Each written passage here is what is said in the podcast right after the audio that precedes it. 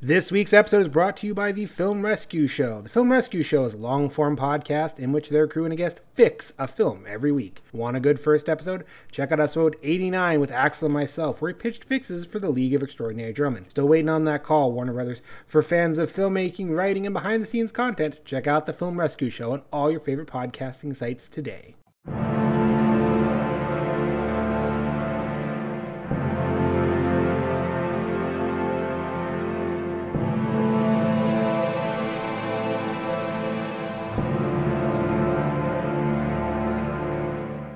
Hello and welcome to Geeks with Shields, your home for all things good and nerdy in this, The Darkest Timeline. I'm Axel Wright, and with me as always is...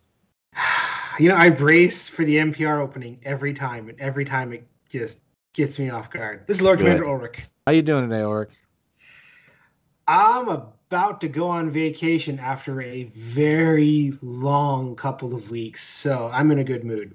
Hey, I just went on vacation. I got to go on a boat. A riverboat. Yeah. Don't think I went crazy or anything. Hey, boats are still cool. I don't care. Boats on any body of water. Yeah, so I went out and hung out with Wretched actually for the weekend. We talked Warhammer, went on a boat, drank a lot. It was a good time. What are you gonna do? I'm gonna go camping with my family. All right, sounds great. Well, before we get into the geeky topic of today's buckler, we do have a patron sound-off we need to do. And since this is a buckler, this responsibility, nay, privilege, falls unto me. So, these are our patrons we'd like to thank for their ongoing support. And by the way, if I sound somewhat lethargic, it is really hot and my AC is not currently working, so I'm doing my best. Anyway, they are Ham Galley, Marquis, Chris Chipman, River Galley, Krug, Arthur Crane, Kevin Vey, Brendan Agnew, John Vinnels, Kit Kinney, Seth Decker, Jesse Johnston, and Donald Lucy.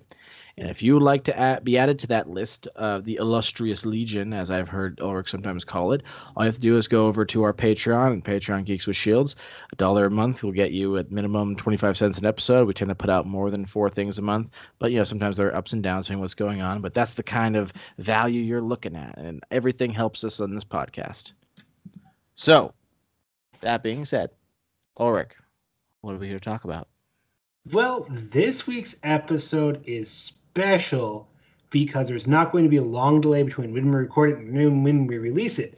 So we're going to have a fun little personal episode, and we're going to talk about all this wonderful Warhammer news that's been dropped on us over the last few weeks. And there's a lot of it. By the way, if you're someone who's been listening to us for, you know, a period of time, and maybe you're like, I'm not into their Warhammer content. Sorry, we're really into the Warhammer content, so... We've been doing a lot of Geeks at Grimdark, and Axel and I very rarely get a chance to sit down and go, hey, did you see all of the blank?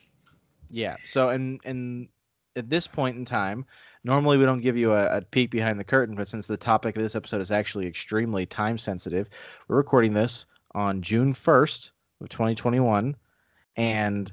there has been a lot of news recently. Last month, we had Warhammer Fest, which was a 5-day online event where they released a bunch of stuff. And since then, we've also had drip feeds of other lots of stuff that's been revealed from Games Workshop. If you're in the hobby, we've done mostly like lore stuff, but this is mostly model information. There are some books and whatnot, but yeah, it's been a good time for the most part to be a Warhammer guy. There's a lot of exciting news anyway.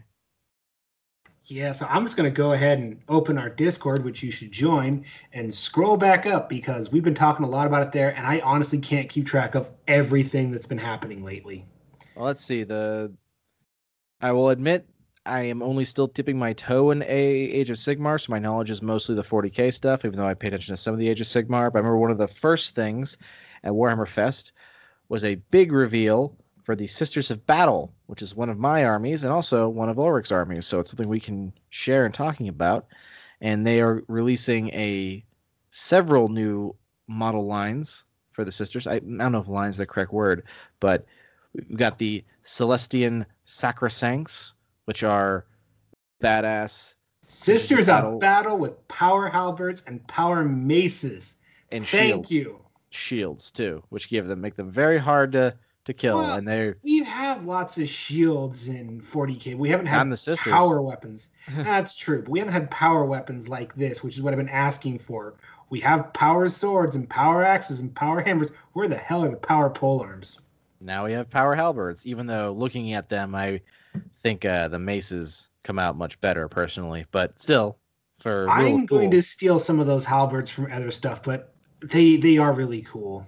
Yeah, so we have the Celestian Sacresants, which is just basically a new, probably an elite unit to go along with like your Celestian Guard. They are what look like a heavy melee, hard to unseat, very tough, even though they still only have one wound model, so probably not too expensive. So just make these big blobs of units that are really hard to kill because of their shields, and they can do pretty good because of their maces. In addition to that, we have the Dogmata, which is like a special kind of HQ elite kind of battle hymn priest sister with a big mace looking thing that has a couple cool abilities. Not a whole lot to write home about, but it's a really cool model. We also have, of course, we already knew about the Paragon Warsuits, but we've seen what their stat line is now. But since that was back from like February, you first heard about them, we can push that off. Yeah, the Paragon Warsuits are a bit older. We got their stats today, and I wish they had a better toughness, but I don't know, toughness 5 I think is pretty great for. Also, we need to see their cost before we really judge. Yeah, that is true. They look like a pretty good solid unit to me, and if they're costed at like, well, they're coming in units that are, the ideas are supposed to be in squads of 3 from what we can tell. So if I'm thinking like 70 point a piece kind of thing, 80 point a piece, that would be pretty fair, I think.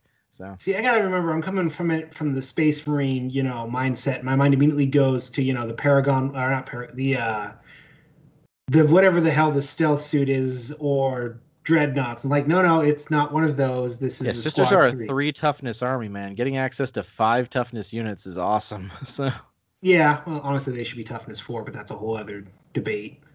Oh, okay. Well, hold on. Let's side note here for a second, because me and Wretched had this conversation. In my estimation, based on what I can tell, toughness generally denotes, at least in the fluff, your physical resilience to damage, while your armor dictates your saves and invuln saves. So the fact that Sisters are regular people means that they are supposed to have a toughness of regular people, whatever the Guardsman's toughness is. The reason they wear power armor gives them crazy good saves. So, except it's not true on the tabletop, because Gravis armor and Centurion armor both boost your toughness by 1 to toughness 5. Yes, but I feel like those are more the exceptions than the rule. Like, and what about vehicle toughness and armor plating? I think that would be like the ability to keep functioning while damaged. That's with the degradation of wounds. What I'm saying is power armor. No. Degradation of wounds is your level. That's your ability to keep going. Yeah. No, because think about it this way, right?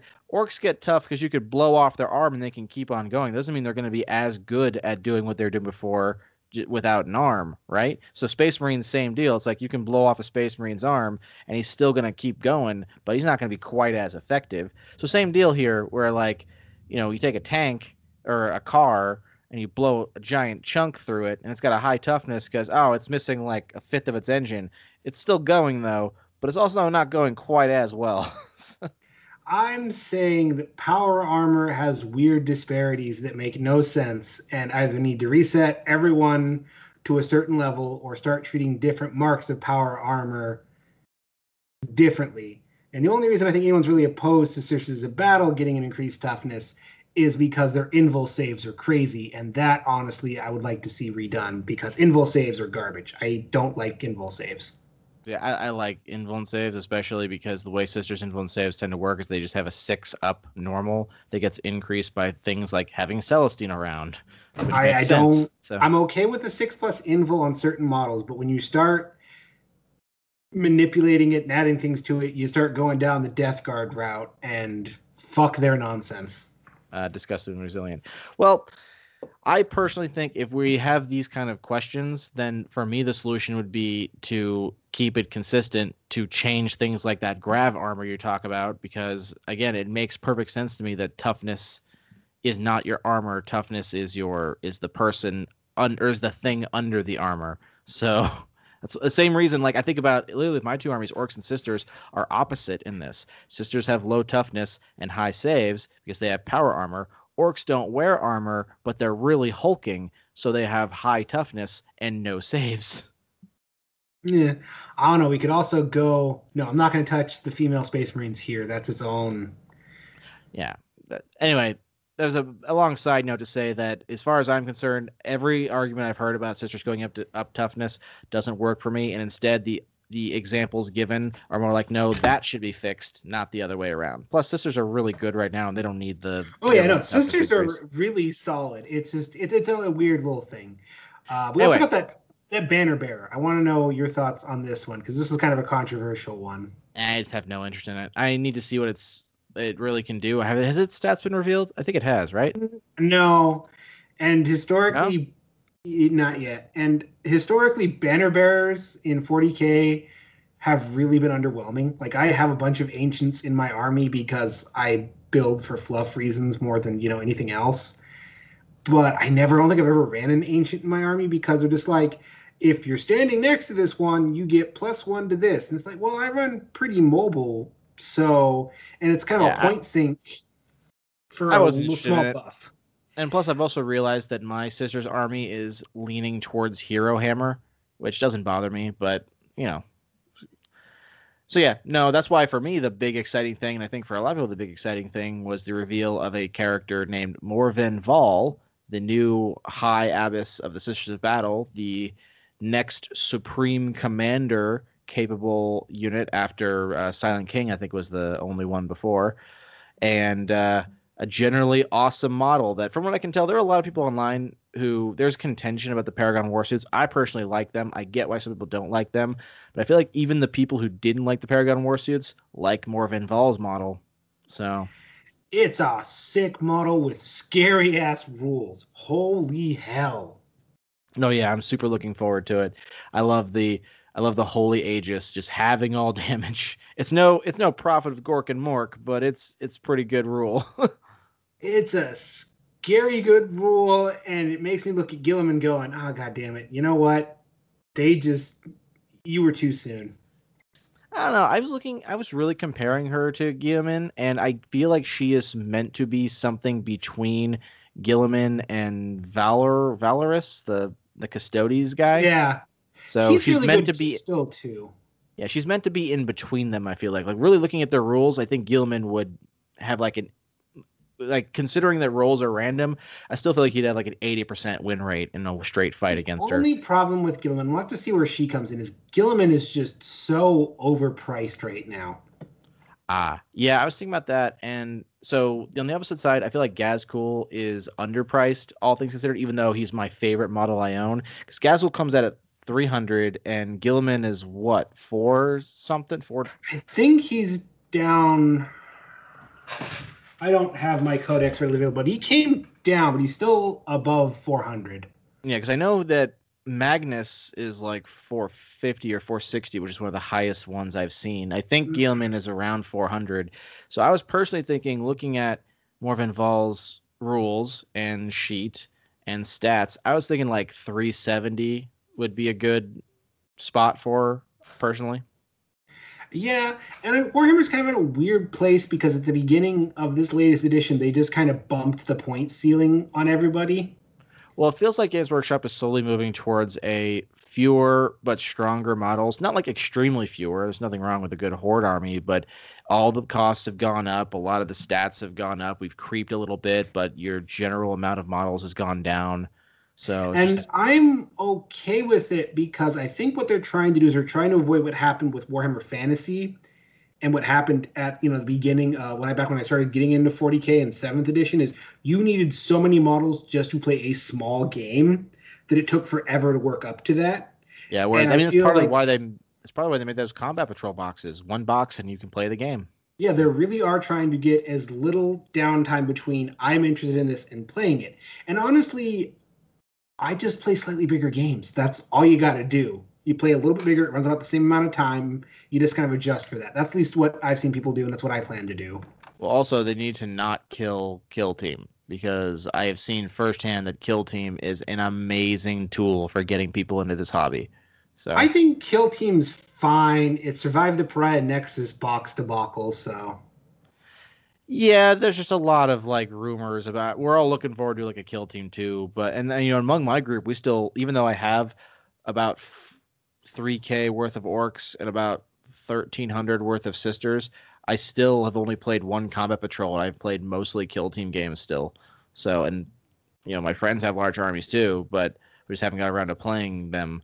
But we still play Kill Team a bunch. So, you know, I feel like it just depends on mood. But the fact that you can do it with, you know, less than 10 models, it's such a good way to get someone to, you know, put their feet in the water. So yeah, no, I think it'll just be a matter of moving it closer to where the rules for 40K are, so it's more one-to-one. You can go Kill Team. You know what's funny about that? I was just talking.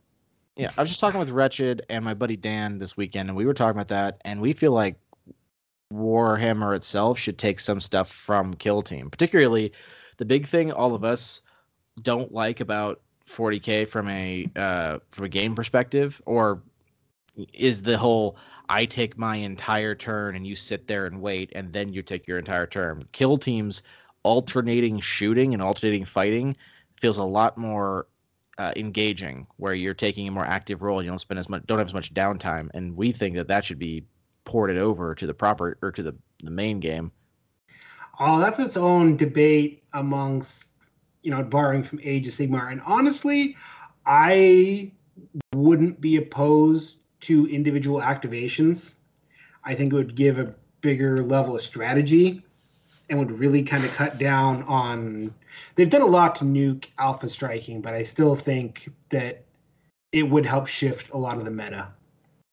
Anyway, because this is supposed to be a buckler, and we're already... our time is already going, what's another thing they revealed that you wanted to talk about? I'm trying to think. Like, there's a lot of cool stuff in the Sisters, the cool tanks. Actually, we're going to tip back to you because I want to get your opinion.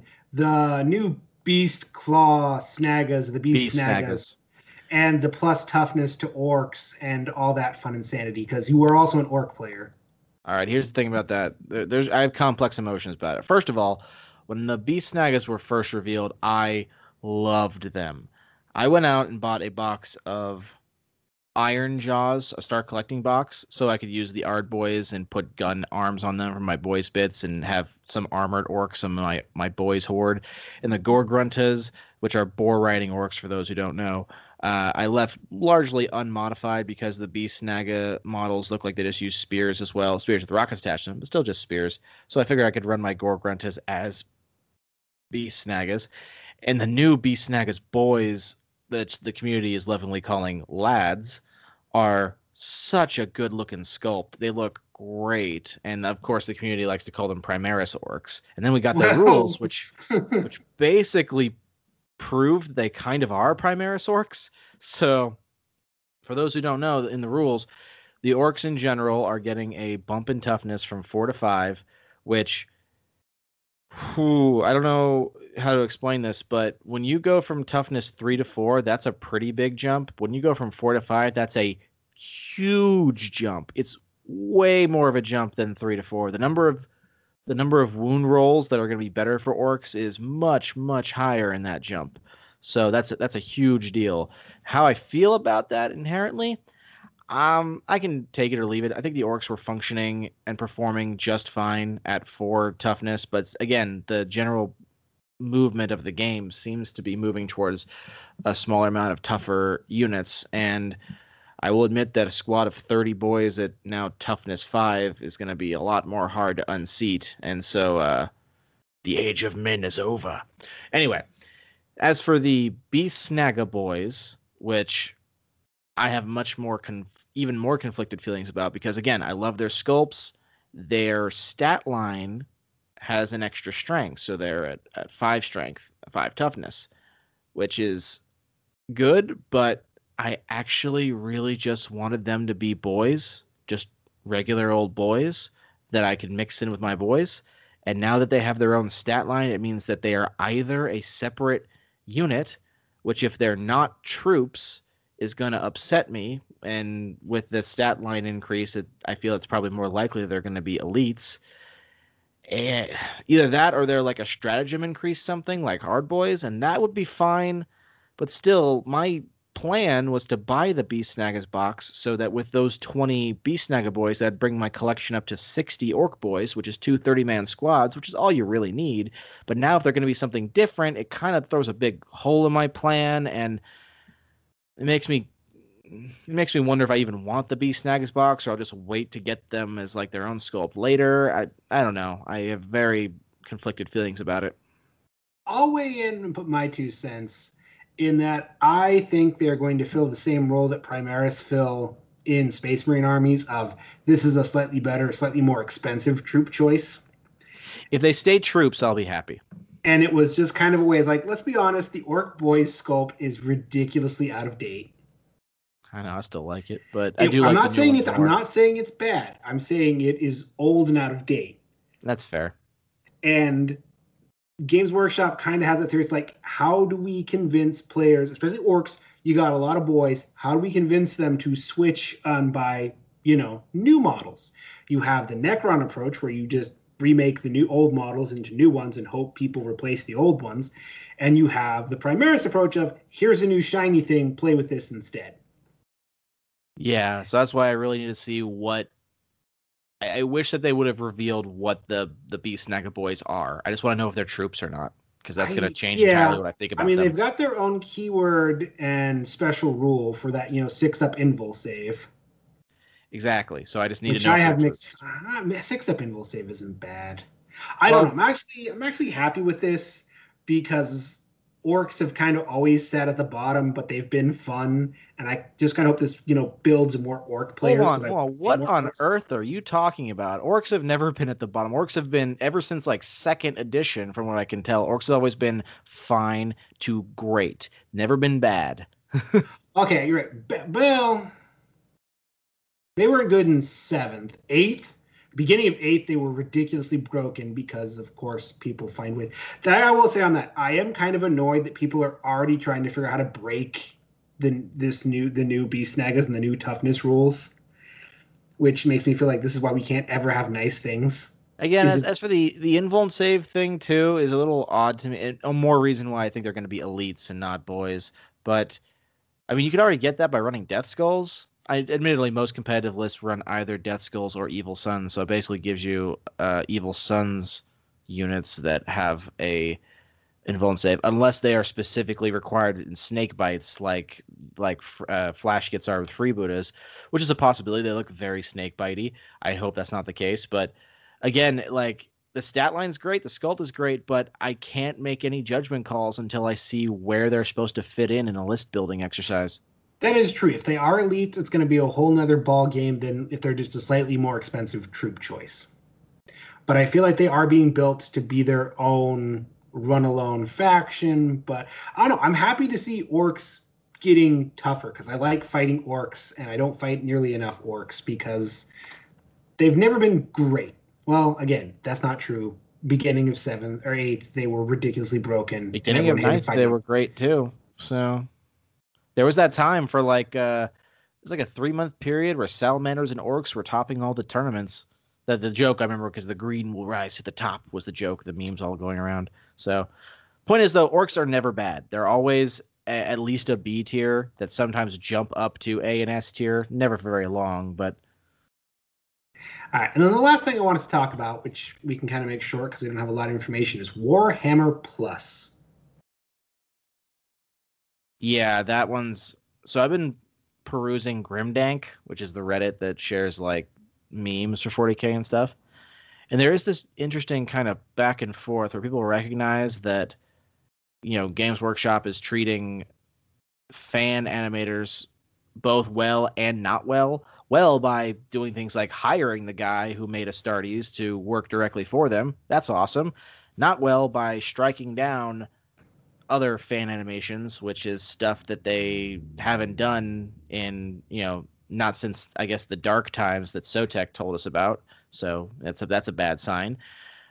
The actual Plus series, and then you get people saying, well, they make the series, and then people are going to just pirate it, and it's not going to be profitable, and then none of the shows will get a second season. Then don't fucking pirate, you jackasses. Yeah, exactly. So it's like... I have zero tolerance for the pirating. No, it is never ethical. It is never okay. You are stealing from people. Accept that or don't. Don't try and pretend it's anything but. Okay, I would argue that there are some cases where pirating can be ethical, but that's another discussion entirely. And I'm not going to say that this situation is one of them necessarily, but you know me, I'm very anti-extremes and all-encompassing sentences. That's a philosophical debate, but I'm of the mind there is no ethical piracy. I don't see it, but go on.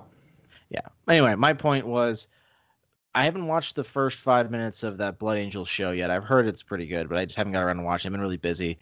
And again, Astartes is great, so Astartes Part 2 sounds wonderful. I know some people were upset that a show called Iron Within is about Guardsmen and not the Iron Hands. So, but other than that, again, we need to see more of what's happening with it. We also need to see more details at like how much it's going to cost. I mean, if it's like... this comes back all the way back to the streaming wars we talked about a long time ago. It kind of sucks that we basically reverted to a cable package kind of system where now all this stuff is on individual payment plans. And honestly, unless Warhammer greatly increases its output, you know, it's not the kind of thing that's necessarily worth it individually. But you've got a giant world and a giant setting, so there's no reason. I mean, there is a reason, but there is potential there. So, yeah, I'd like to see if how do I put it? If I could see like two really good shows come out of it, that'd be enough for it to be, you know, worth it up to a Netflix style cost, you know. But again, depends on there's a lot of variables there. We just don't know enough yet. And that's kind of what I wanted to talk about, is one, it was not a good presentation. That did not help them in any way. I mean, having and here's the show, and then a small sound clip over a black screen. I don't know who okayed that one, but... And then ending on Warhammer Plus, and then we'll tell you more in a month. Again, not a smart move there, G-Dub. Yeah. But the way I look at it, it's like, this is cool. I love Warhammer, but I cannot conceive of anything they can possibly offer me that's going to entice me to give Games Workshop even more of my money on a monthly basis. Because a lot of people say, well, what if they have battle reports? I already have tons of free battle reports. I don't have time to watch anyways. Well, what if they offer, you know, access to the digital list builder? I prefer analog building my list. Well, what if they give you audiobooks? I have a mountain of books I haven't read yet. I don't have time for audiobooks. There's just nothing I'm seeing in that personally that's like, no, this is something I need. Yeah, no, what I would require from them is to do more things like Guardsmen or Astartes and original official material with proper funding and the kind of stuff that, you know, there are people out there who have Disney Plus so that they could watch, you know, Marvel stuff or Star Wars stuff like back in the day. Or right now, I feel like Netflix for me is like, I want to watch stand-up comedy. And Netflix is where all the stand-up comics went. So you have to have the material, the content to support that kind of decision. And it looks like they're trying. That's a pretty large launch list compared to something like HBO Max's pathetic showing when they started. But even HBO Max got like Barry, which I love. So HBO Max they own enough stuff. They can fill in the gaps. Yeah. So that's the biggest thing right now is that from what we can tell, Warhammer Plus is going to have a lot more straight original content. And I don't know what their behind-the-scenes business allocations are like, but I don't know if they have the capital to make that work. So I have nothing but hope that it does work because I love this hobby and I like Games Workshop. I like the Warhammer setting. I'd love to see stories set in it, animated or live action or whatever. I really want them to be good. But, you know, I'm also a realist, and the streaming wars are a thing, and there's so many options and so limited money. Like, as you just said, I already spend a lot of money on Games Workshop stuff. I am looking to my right now. There is an unopened box of Battle Sisters, Storm Boys, a mech gun, and another Battle Sister box. Like, I'm already giving them a lot of money a month, as you just said. So they need to really justify it, something like that. Yeah, also, I know this sounds piracy adjacent, but if you really want people to, if you want to get customers in something like this, make sure you don't dick over people who have like sharing their account with their friends. Yeah, you can keep it limited like Netflix does, but you're going to get a lot more people who are give it a shot when you can have like 4 people on one account, you know? Yeah, and that was just kind of what I wanted to say is like, I'm going to be optimistic. I don't think Games Workshop is really this stupid, but then there was the whole Cursed City debacle, so who knows. But when you were already taking so much money from your community and going, hey, how about a couple dollars more for some really cool animation? And that's the other thing. If it's only like 5-10 minutes animation, because animation is ridiculously expensive, how fast will you run out of content? So maybe when Warhammer Plus finally comes out and have to do some stuff, we'll do a whole another episode kind of talking about it and going, yeah, this is good, or no, this is not good. One more topic for this extended buckler. The Stormcast Eternals, which I used to dislike until Lore Master of Sotek gave me reason to find them far more interesting, are getting a, you want to call it a Celestine equivalent? Big. That's going to be, she's getting converted into a Celestine. Slagathor has told me that I have to buy 2 now because she wants to paint one, and then I can convert the other one. Point is, that model is sick. The Stormcast line in general looks great. So does the vampire line. I'm not really into them much myself, but the wolf vampire thing going on and the one centaur bat lady, like AOS models are still eating 40K's models lunch. Like, yeah, I like 40K more, but AOS has the better models, period. AOS has really been on a hot streak. Like, again, I still don't like Stormcast, but I finally figured out why. It's because they don't have any stakes for me. But I'm looking at some of those models going, oh, I can convert those into some cool ass Space Marines. And I turned one into an Inquisitor. So yeah, and the Cruel Boys. Wow, I don't like the name. I love that radical redesign of Orks. That's so cool. Okay, real quick, a thing about that, because that's causing a fight in the fan base right now. Of course, I understand that shift for those Orc units. The way they talk about it indicates that that's going to be more like what the AOS Orcs look like going forward. Okay, fine. I'm not an AOS Orcs player, and one of the reasons why I wasn't drawn to Orcs in AOS like I am in 40K is because fantasy and AOS Orcs are a lot less goofy. So designing them to be less goofy, okay, fine. I would still really like to... It's too strong a sentence to say keep that design away from 40K, but I feel like don't get rid of the goofy Orcs. You want to have the non-goofy Orcs? Fine, but don't get rid of the goofy Orcs as well. Like, they can coexist. I think that's important. Interesting. I've seen people like... Some people don't like the design. I like it. I respect it as a different... You still got the other ones over here. I personally don't like it because they skew far too close to Lord of the Rings Orcs, which makes them a lot less standoutish to me. But I can understand and recognize why someone else would like them, especially in the AOS and fantasy setting where Orcs are less of a joke and more of a serious thing. But I'm allowed. Ironically, I feel they fit better in the universe than the standard old fantasy Orcs. In the AOS universe, I would say. Yeah. No, yeah, you put those suckers in 40K. It's like, nah, that's not my Orcs. Yeah, that's. I hate that sentence, but yeah, that's you're right. And I don't know, Orcs. We may do an episode on Orcs, since we're just kind of pitching stuff to the wind about the weird teeter-totter balance it is Orcs silly versus serious, and striking that perfect balance that kind of creates the overallness of Orcs. Yeah, I just want to be very clear that while I'm very much, keep my goofy Orcs, I'm not like get rid of these serious Orcs. You can have them, just don't get rid of the goofy ones. I don't think they're going to, because if they continue to sell, that's the thing, guys. If the models continue to sell, or even if they don't, Eldar are still around. I don't know a single Eldar player. If you're an Eldar player, let me know.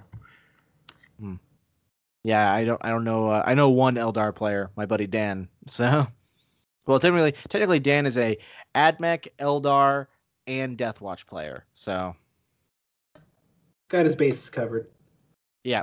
Anyway, this buckler has gone on twice the length of a normal buckler, so I think it's about time we wrap this up. Maybe we could do this again sometime when more, because we still didn't touch on any of the books or there's more AOS stuff I know that we didn't touch. And though there's stuff about Dan Abnett's characters, like Imp Guard guys. Oh yeah, we left that whole... We didn't even touch that. So maybe we'll do another one of these sometime if people are interested, or maybe just because we want to, because we like Warhammer and we talk Warhammer. So. This may become a Patreon series. We'll see. All right. Thank you for listening. Be sure to like, share, subscribe, do all those things. The more people see this, the more we grow, the more we can do. I am too melting to come up with something more specific and unique, but I'm sorry, I'm trying. Anyway, Ulrich, what are they listening to us on? Well, hopefully you're listening to us on one of these fine, fine stations. If not, cool. And those fine stations are SoundCloud, Stitcher, Google Play, Pocket Cast, Spotify, and iHeartRadio. Now, if we are appearing on one of these podcasts we didn't list, please let us know. We'd like to look into that. And if we aren't on your preferred podcast list, let us know, because we want to be there. That way you can listen to us legally, because there's no such thing as ethical piracy. As always, this has been Axel Wright. And his shield brother, Lord Commander Ulrich. Be sure to tune in next time, and as always, stay honorable.